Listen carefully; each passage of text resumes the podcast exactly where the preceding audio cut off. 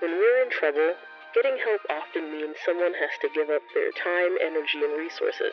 And if they do agree to help you, it often comes with strings attached, terms and conditions that feel more like a price too great to pay.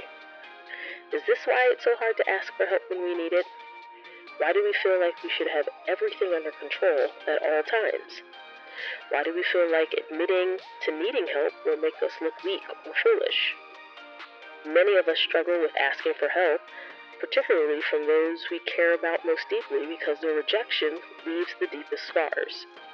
We fear that asking for help will cause people to think less of us, or even worse, that we'll become reliant on them. But as much as we'd like to think that we don't need help from others, we all do from time to time. Asking can be really hard, because we live in a society that praises those who offer help and shames those who need it and would dare ask. We are conditioned to believe that if we let others in, they'll see how truly broken we are and judge us as not worthy of help or care.